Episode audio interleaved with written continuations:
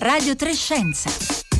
Questa settimana la concentrazione media di C O due in atmosfera è di quattrocentosedici virgola novantaquattro parti per milione. Fonte Osservatorio Mauna Loa, Hawaii.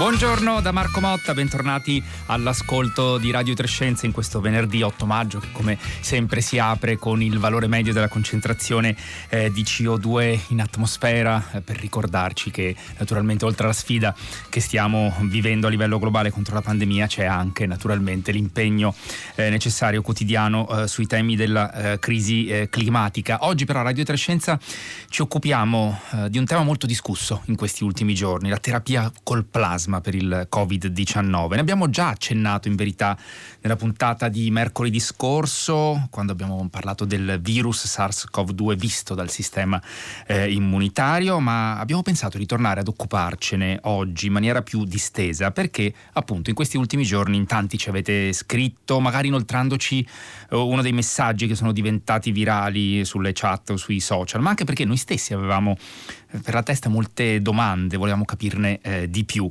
Eh, si è parlato, per esempio, si è detto che è una terapia semplice, sicura e accessibile da mettere a punto. È davvero così? Che cosa vuol dire definire poi un protocollo per questo eh, tipo di terapie? E poi eh, per quanti pazienti davvero può essere eh, utile? E allora proveremo a rispondere a queste e a molte altre domande, anche a quelle che ci eh, vorrete porre durante la diretta. Come sempre potete scriverci un sms o un WhatsApp al tre tre cinque cinque sei tre quattro due nove sei, oppure su Facebook e Twitter, dove già avete iniziato eh, a scriverci. Vi ringraziamo. Allora, tra poco partiamo.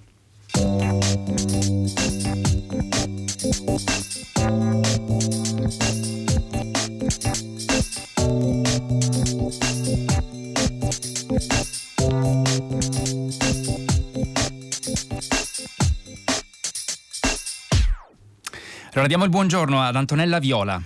Buongiorno. E grazie molte per essere con noi oggi a Radio tre Scienza. Antonella, Antonella Viola è immunologa, eh, docente di patologia eh, generale all'Università di eh, Padova. E allora, Antonella Viola, eh, facciamo una premessa. Eh, ci sono delle sperimentazioni, come sappiamo, in corso eh, a Pavia e Mantova, di cui si è molto parlato in questi ultimi eh, giorni. Si parla di alcune decine di pazienti trattati, eh, pare, con risultati incoraggianti, ma come sempre dobbiamo anche aspettare la pubblicazione eh, dei risultati. Oggi però sul Corriere della Sera, eh, in un'intervista, Franco Locatelli, eh, il presidente del Consiglio Superiore di Sanità e tra i membri del Comitato Tecnico eh, Scientifico, dice: sul plasma c'è un'attesa ansiosa della comunità eh, scientifica.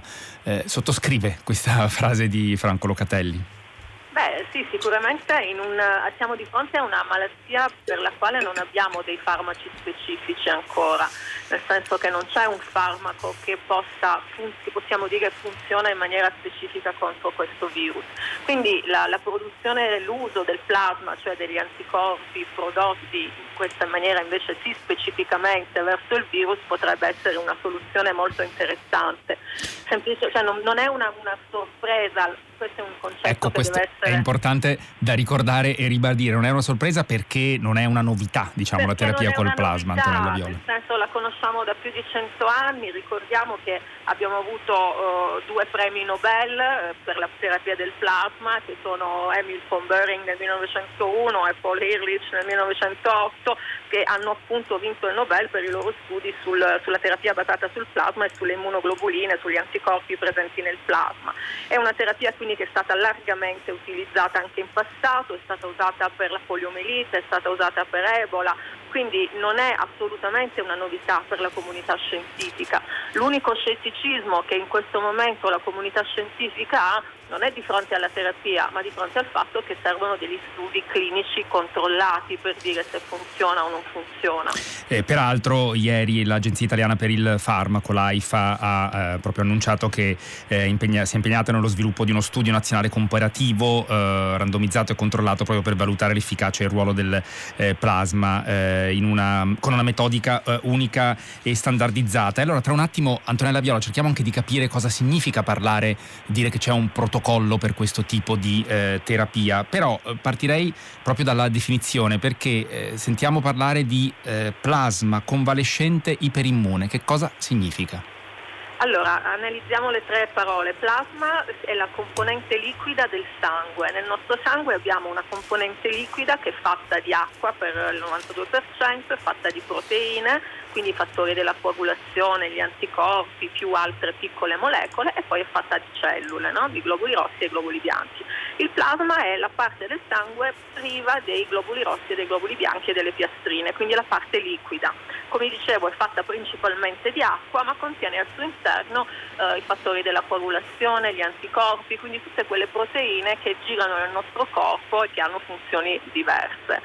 Convalescente vuol dire eh, che sono persone che per, per avere un plasma attivo, quindi protettivo, dobbiamo scegliere delle persone che hanno avuto l'infezione e che sono ovviamente guarite, quindi devono avere tampone negativo, ovviamente non devono più avere il virus, e devono avere un livello di anticorpi neutralizzanti alto all'interno del loro, del loro sangue. Iperimmune significa questo, cioè che c'è un'alta concentrazione di anticorpi protettivi, di anticorpi neutralizzanti. Allora, Antonella Viola, noi sappiamo che questo tipo di approccio di terapia utilizzando il plasma dei eh, pazienti eh, guariti era eh, già stato tentato eh, in, in Cina, a Wuhan e in altre eh, zone della Cina nei mesi eh, scorsi, dove è naturalmente iniziata eh, l'epidemia. Mm, parlare però di eh, protocolli, si tratta sempre dello stesso tipo eh, di terapia, oppure eh, si possono eh, appunto mettere a punto protocolli differenti, magari selezionando eh, gli anticorpi, eh, andando alla ricerca appunto degli anticorpi neutralizzanti più efficaci? Sono tutte equivalenti oppure possono distinguersi l'una dall'altra? Beh, allora no, i protocolli possono essere totalmente diversi. Pensiamo per esempio, appunto, vado a testare il titolo di anticorpi in generale o vado a fare l'analisi degli anticorpi neutralizzanti. Ovviamente bisogna fare l'analisi degli anticorpi neutralizzanti prima di poter dire che il plasma è iperimmune, perché avere anticorpi non vuol dire avere anticorpi protettivi. Cosa Seconda significa, co- mi scusi Antonella Viola, questo sì. Significa che in laboratorio si va a testare se questi anticorpi sono in grado di sconfiggere, di bloccare, di bloccare la la replicazione del virus. virus. Sì, assolutamente, perché sopra... altrimenti noi stiamo trasferendo degli anticorpi che potrebbero non dare protezione. Quindi questa è la prima differenza. Un'altra differenza è ovviamente le dosi che uso, possono essere estremamente variabili. Altra differenza può essere quante volte ripeto l'infusione nel paziente. La... L'altra differenza fondamentale è a che stadio della malattia io do il plasma. Lo do a un paziente nello stadio iniziale della malattia per aiutarlo a combattere l'infezione, o lo do in uno stadio avanzato quando il paziente è grave? Ecco, ci sono quindi delle enormi differenze che, che devono essere studiate e analizzate. Eh, ecco, ci sono, cominciano ad arrivare già diversi messaggi al tre tre cinque cinque sei tre quattro due nove sei. E, eh, um, intanto c'è un ascoltatore che eh, chiede: ma il gruppo sanguigno è importante per la terapia col plasma? Sì, anche il gruppo sanguigno è importante, ma non solo quello. È importante il gruppo sanguigno naturalmente, ma quello che è importante soprattutto è andare a valutare la, la, che, che il plasma, che il paziente non abbia nessuna agente trasmissibile, cioè non abbia nessuna infezione. Cioè, ecco, per esempio, facciamo il punto, tutti dicono che il plasma, la terapia del plasma costa poco, ed effettivamente se io dovessi semplicemente prendere il plasma e trasferirlo da un paziente all'altro costerebbe veramente poco. Però se poi andiamo ad aggiungere tutti i costi dovuti alla, all'analisi che il plasma deve, deve subire, quindi dobbiamo analizzare una serie di agenti virali che non vogliamo trasmettere, vogliamo analizzare, come dicevamo, il titolo anticorpale, vedere se gli anticorpi sono neutralizzanti, ecco che i costi cominciano a salire. E quindi naturalmente questa è una uh, variabile di cui uh, tenere mh, conto. Um, appunto ci sono, uh, si, si parla di una terapia uh, sicura. Quali sono e po- possono essere gli eventuali effetti collaterali? Perché, come lei ci stava dicendo, Antonella Viola, eh no, naturalmente allora... devono essere controllati, come per tutte le, anche per le trasfusioni di sangue, eh, perché non ci siano rischi di infezione. Ma ci sono altri tipi di mh, potenziali rischi di, di effetti sì, collaterali? Allora, a parte, a parte i rischi di infezione, i rischi principali, soprattutto pensando al Covid, no, ai pazienti Covid, sono un sovraccarico cardiocircolatorio, nel senso che io sto dando del liquido in eccesso a una persona e quindi posso andare appunto a creare, a creare una disfunzione a livello cardiaco. Ma soprattutto ci sono altri due aspetti da tenere in considerazione. Uno è il danno polmonare acuto associato alla trasfusione, che è una reazione abbastanza rara in persone sane, perché è praticamente un danno che gli anticorpi vanno a causare a livello dei polmoni. Però nei pazienti che sono già con profondo danno a livello polmonare è, un, una, è un qualcosa alla quale bisogna prestare molta attenzione, si chiama TRALI. L'altro danno che, di cui si sta discutendo molto nella comunità scientifica è una, viene definito il potenziamento mediato dagli anticorpi. Cosa vuol dire? Che eh, in, alcuni, in alcuni casi gli anticorpi non vanno a proteggere, ma vanno ad amplificare l'infiammazione, perché si legano alle cellule del sistema immunitario del ricevente e vanno a stimolare una risposta infiammatoria. Quindi insomma no, non sono terapie da poter utilizzare con leggerezza, bisogna stare attenti agli effetti collaterali e per questo bisogna avere Eh, dei protocolli clinici che, che siano ben studiati. Ecco, su questo magari torniamo eh, tra un attimo. Antonella Viola, intanto vorrei girarle anche un messaggio che arriva da Mauro eh, da Napoli, che chiede eh, la terapia col plasma è solo una terapia o stimola in qualche modo una sorta di immunità? Può stimolare una sorta di immunità tipo vaccino? Allora, eh, no, no, sono due cose completamente diverse. È importante questo, da sottolineare. È importante chiarirlo. Allora, nel momento in cui io trasferisco degli anticorpi, no, da un paziente a un altro, io sto trasferendo una protezione temporanea che dura nel poco nel tempo, perché quando invece io vengo vaccinata o quando, quando sono infettata, stimolo la proliferazione, l'accumulo nel mio corpo di cellule che sono una specie di eh, fucina di anticorpi che ne producono tanti e ne producono tanti di continuo. Quindi una persona vaccinata o una persona che ha avuto l'infezione avrà al suo interno delle cellule che continueranno a produrre questi anticorpi. Una persona invece che riceve il plasma avrà solo gli anticorpi, quindi delle molecole che funzioneranno per breve tempo, ma poi non sarà immune, non sarà protetta nel tempo. Ehm... Per questo è importante ricordare che non c'è una competizione tra vaccino e terapia con il plasma. Sono due piani con... diversi, Antonella Viola. Stiamo parlando di profilassi da una parte, diciamo di prevenzione con esatto. i vaccini e invece di eh, terapie naturalmente nel caso del plasma. Assolutamente sì, il vaccino serve a prevenire l'infezione, fa sì che noi non ci ammaliamo e ci protegge, ci genera un'immunità che dura nel tempo. Invece la, la terapia col plasma è una terapia che in questo momento stanno provando su pazienti anche molto gravi, quindi non è un qualcosa che viene data per impedire alle persone di ammalarsi. Antonella Viola, lei stava citando appunto prima, accennando all'importanza di fare studi eh, controllati, e questo è un altro aspetto che dobbiamo eh, forse comprendere meglio, perché quello che si sta facendo in alcuni ospedali italiani di cui eh, si è eh, molto parlato negli ultimi giorni per risultati che sembrano incoraggianti, in attesa naturalmente di vedere i dati delle pubblicazioni eh, scientifiche, stiamo parlando in particolare di Mantova e Pavia ma non solo, ehm, sono appunto ehm, sperimentazioni, nel senso che si è ehm, somministrato questo eh, plasma ad alcune eh, decine di eh, pazienti. Quando invece lei parla di uno studio controllato come quello che si accinge a fare l'Agenzia Italiana del Farmaco che citavamo eh, prima, a quali standard deve rispondere? Che cosa significa fare uno studio controllato in questo caso qui?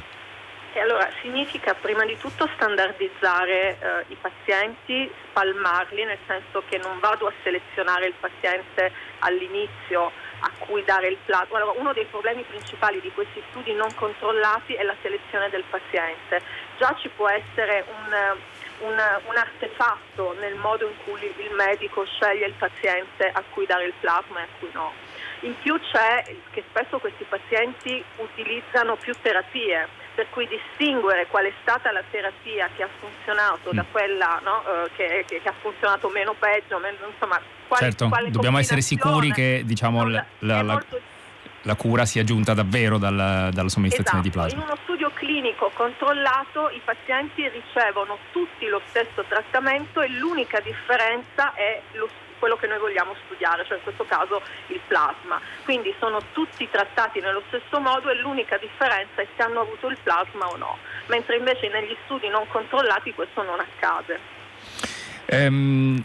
Allora, ehm, Antonella Viola, cerchiamo anche di capire eh, dal punto di vista della, ehm, diciamo dell'accessibilità o comunque di, di, di, di quanti sono i pazienti che possono ricevere questa, ehm, questo tipo di, di cura. Quante diciamo, sacche di plasma eh, servono per eh, curare eh, un paziente? C'è, c'è uno standard, eh, varia, varia a seconda del tipo di, di malattia, in questo caso qui eh, ci sono indicazioni? Allora, anche questo dipenderà poi dal tipo di protocollo che si deciderà di seguire. Diciamo che ad oggi quello che stanno facendo da, da, un, da un donatore si possono curare due pazienti, quindi il rapporto potrebbe essere di uno a due.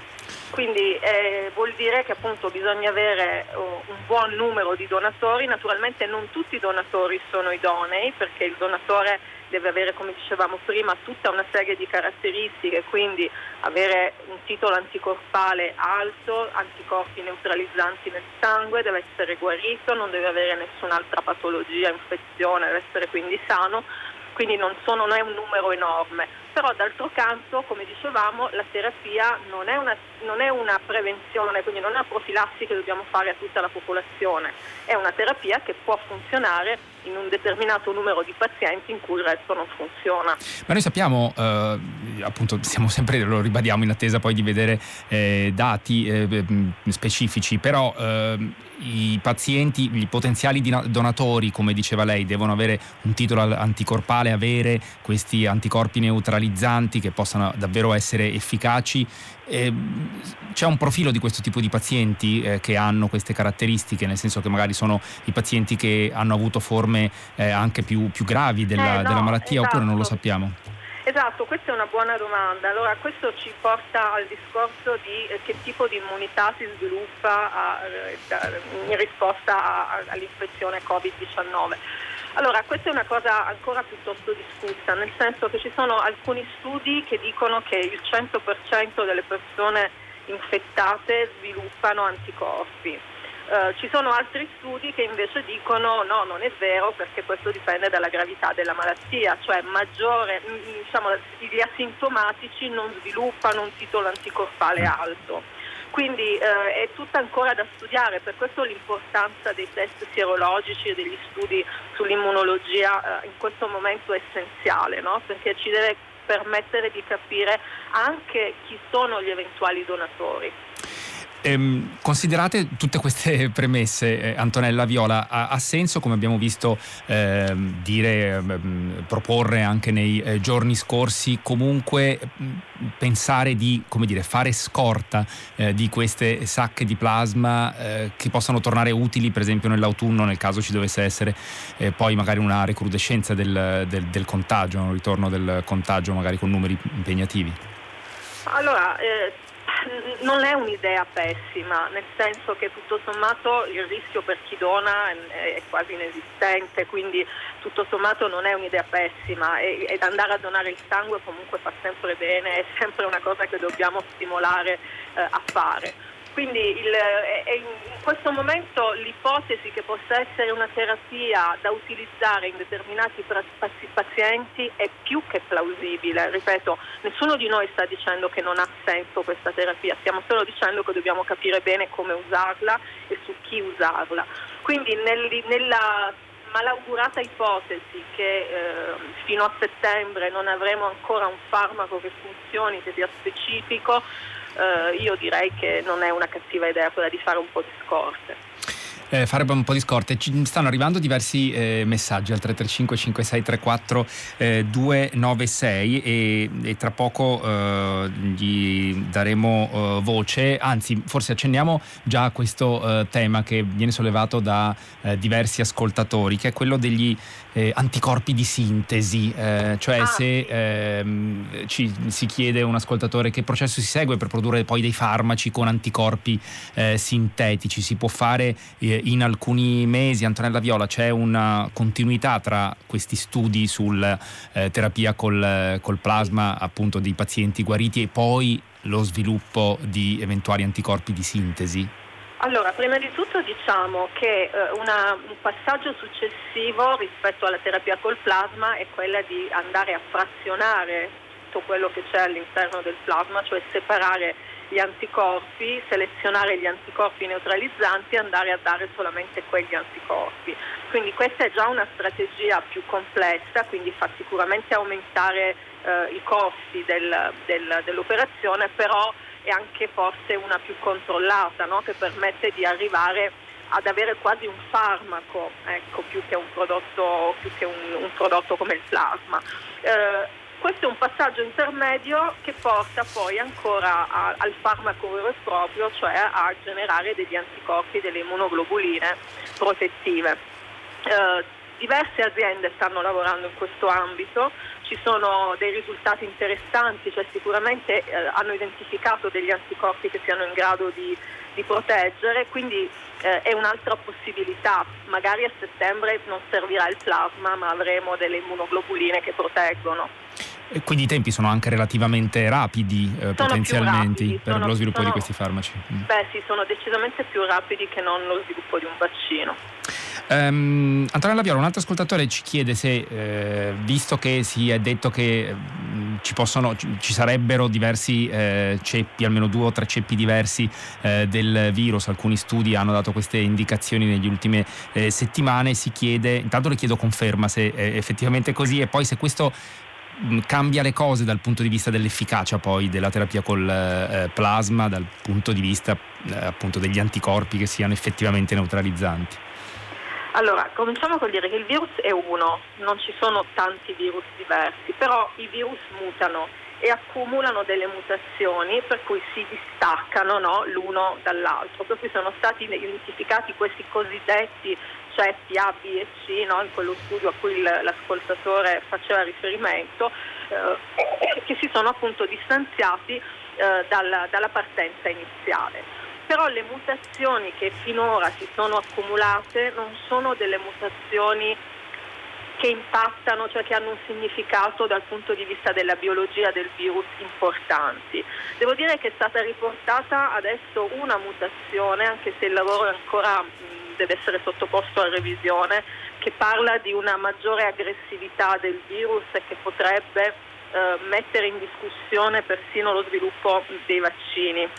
Uh, perché, eh, cioè che va a interessare una di quelle regioni che, che la proteina che il virus utilizza per entrare all'interno delle nostre cellule, la proteina, no? Spike Spike, esatto. Però eh, prendiamola con le pinze perché il lavoro non è stato ancora revisionato dalla comunità scientifica. Poi, come forse sapete, in questo momento c'è anche una eh, velocità eccessiva nella comunicazione dei risultati, nel senso che i risultati vengono messi online prima di essere revisionati Da, dai, dai colleghi. Normalmente non funziona così. Ecco, no, Antonella Viola ha fatto bene a ribadire questo aspetto che abbiamo citato anche nel corso delle puntate precedenti, ma è bene eh, tornarci perché di fronte anche ogni tanto al eh, disorientamento che magari noi stessi eh, preparando, scegliendo eh, diciamo i temi delle puntate, oltre che il disorientamento che ogni tanto vediamo eh, percepiamo negli ascoltatori rispetto al, al bombardamento di notizie, diciamo di, di studi scientifici, c'è anche questo aspetto da tenere da conto, cioè in questi mesi, in queste settimane sta tutto procedendo a velocità molto accelerata. Il normale processo di cosiddetta peer review, Antonella Viola, che impiega dei mesi appunto perché si viene eh, i paper scientifici, le pubblicazioni vengono sottoposte a un, a un processo di cosiddetta revisione tra pari, in questo caso viene compresso magari in pochi giorni per cercare naturalmente di rendere eh, più, più resto disponibile questi dati, queste analisi alla comunità scientifica, o addirittura magari ci sono degli studi eh, cosiddetti preprint che ancora devono, esatto, eh, non sono nemmeno passati al vaglio degli, delle riviste scientifiche. Quindi diciamo sono tutti elementi di cui tenere conto poi quando diamo un peso a delle novità, diciamo, dal punto di vista delle, dei, degli articoli scientifici. Sì, purtroppo qui c'è un, una situazione drammatica, nel senso che da un lato è, è giusto che ci sia una velocità nella comunicazione dei risultati vista la situazione di emergenza e quindi per dare immediatamente a tutti la possibilità, a tutti i ricercatori la possibilità di avere accesso a questi risultati. Però d'altro canto saltano completamente i meccanismi di controllo tipici della ricerca scientifica, per cui le informazioni vengono messe a disposizione di tutti anche se non sono verificate, e questo è naturalmente un gravissimo problema. Però appunto, prendendo con le pinze questa informazione, c'è questo studio finora l'unico che parla di una mutazione significativa. Eh, tutti gli altri hanno riportato delle mutazioni, sì, tante, ma sono mutazioni che non modificano di fatto il virus di per sé. Eh, un ascoltatore, eh, Valerio credo, eh, chiede quanto dura il periodo di studio, follow up, sul paziente negli studi sperimentali per studiare efficacia e rischi a medio e lungo termine. Abbiamo indicazioni su questo, Antonella? Eh beh, questo dipende dal tipo di studio che si, che si vuole disegnare, quindi in questo caso bisognerà appunto andare a vedere, in questo caso se, se trattiamo un paziente che è grave e che appunto è in terapia intensiva come stanno facendo in questo caso, si va a vedere se nei giorni successivi eh, sviluppa una, una riduzione, si assiste a una riduzione del carico virale e a un miglioramento delle condizioni, e poi lo si seguirà ovviamente nel tempo per vedere se questo fenomeno continua. Però anche qui sono stati riportati casi di guarigione addirittura il giorno dopo, che mi sembra un po' strano anche proprio biologicamente parlando, e casi di guarigione a più di un mese, che anche questo è abbastanza strano. Quindi anche standardizzare, come diceva giustamente l'ascoltatore, i tempi di osservazione sarà uno dei, degli obiettivi del trial controllato. Eh, ci sono due messaggi che riguardano, diciamo, il, il profilo del, del donatore o della donatrice, perché intanto c'è Marina da Cremona che dice: ho sentito che i donatori devono essere maschi, ci sono problemi con le femmine, uno, e poi sono donatrice di plasma, non so se ho incontrato il virus, sarebbe utile fare il test sierologico ai donatori per sapere se hanno, senza saperlo, gli anticorpi? Questa Irene da Mestre. eh, Antonella Viola. Allora, eh... sul fatto che debbano essere maschi non l'ho letto da nessuna parte, devono avere un certo peso, sì, ma sul, sul maschi e femmine mi risulta assolutamente nuova. Invece il, il discorso degli anticorpi, sì, allora teoricamente bisognerebbe fare, il, il, se la, la, la, la persona non sa se l'ha avuto, eh, dovrebbe fare un test sierologico per vedere. Però francamente io non credo che adesso dobbiamo tutti quanti andarci a fare i test sierologici per vedere se possiamo essere dei potenziali donatori, anche perché a seconda di dove viviamo, io non lo so dove, dove vive l'ascoltatrice, ma se vive in Lombardia magari eh, qualche possibilità di essere stata contagiata ce l'ha, ma se vive in regioni che hanno avuto un contagio molto limitato è difficile che, che, che, sia, che risulti positiva. Il mio suggerimento resta quello di andare a donare il sangue. Quando si va a donare il sangue faranno il test e quindi avremo tutte le informazioni. E visto che appunto ci, lo, lo citano eh, diversi ascoltatori, eh, approfittiamo della sua presenza, Antonella Viola, anche per eh, tornare sul tema dei test eh, sierologici. Possiamo dire che eh, insomma nelle scorse settimane si è molto detto c'è un problema ancora di affidabilità, bisogna testarle, eh, appunto la specificità eh, di questi eh, test. Oggi siamo di fronte, insomma, poi naturalmente c'è anche un, un dibattito su, sull'accessibilità appunto eh, di questi test. Oggi possiamo dire Eh, che eh, ci sono eh, test sierologici che possiamo considerare ormai affidabili, oppure siamo ancora in una transizione di fase, diciamo? Sì, sì no, ci sono, ci sono. Beh, il test dell'A P O S è stato scelto dall'Istituto Superiore di Sanità, per cui immagino che lo abbiano eh, confrontato con altri e ritenuto migliore. È un test che dà una specificità molto alta e una sensibilità molto alta, quindi quello c'è. Uh, ci sono anche, dei, anche il test che è stato scelto in Lombardia, uh, funziona bene, quindi i, i test ad oggi sono stati validati.